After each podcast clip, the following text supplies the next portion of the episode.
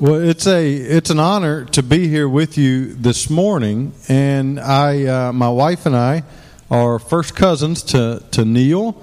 My mom is here, and my parents are right over there, and my mom and Karen are sisters, and so it was a blessing that we were able to be here.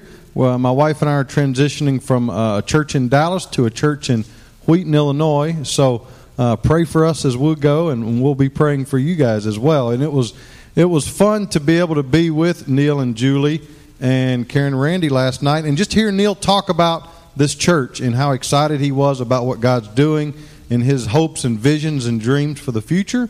And so I will continue. My wife and I will be praying uh, for y'all as well.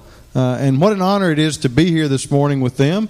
And and you get to see this beautiful baby uh, week in and week out, but I don't get to see him much. And, and what a cute little boy this is. Amen. Well, the purpose of baby dedication is really to be found in the purpose of the parents. This ceremony is one of parental dedication. You, the parents, are pledging yourselves to obey the command of Paul, where he says in Ephesians 6 Do not exasperate your children Instead, bring them up in the training and instruction of the Lord. Most important this morning is having you, the parents, dedicate yourselves as well as your children to God. Neil and Julie, you have brought your child, whom God has given you, to be dedicated to God and to His service.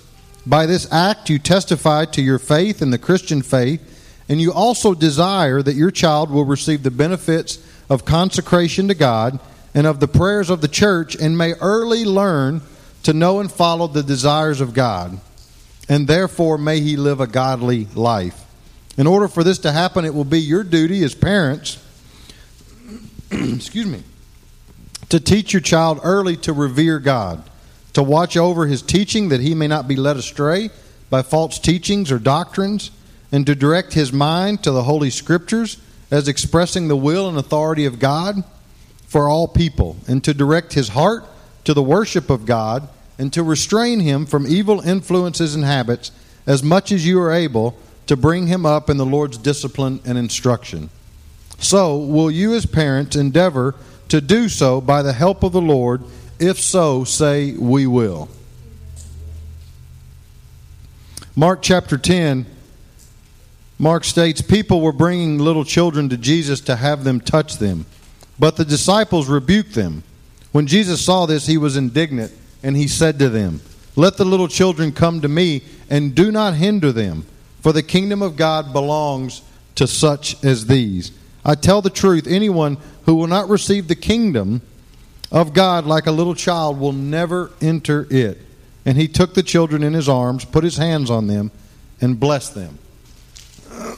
Um, excuse me. And so you, church, play a part in this child's life as well. And so I have two questions for you.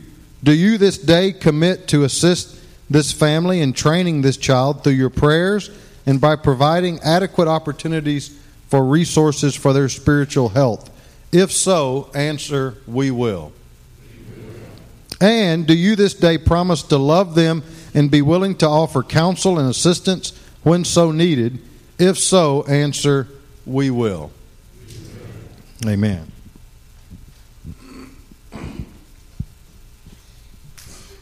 Well, now's the fun part to see if he'll let me hold him. Uh, so here we go, Peter. Come here, buddy. Come here. You want to eat that?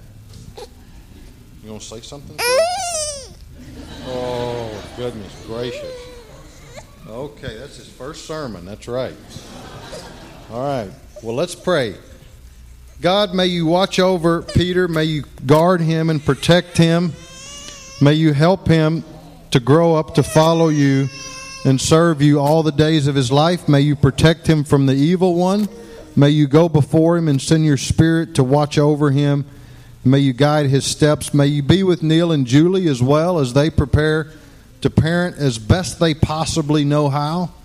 May you guide them and direct them. May you guard their marriage so that they can model in front of him what it looks like to be godly, Christ following parents.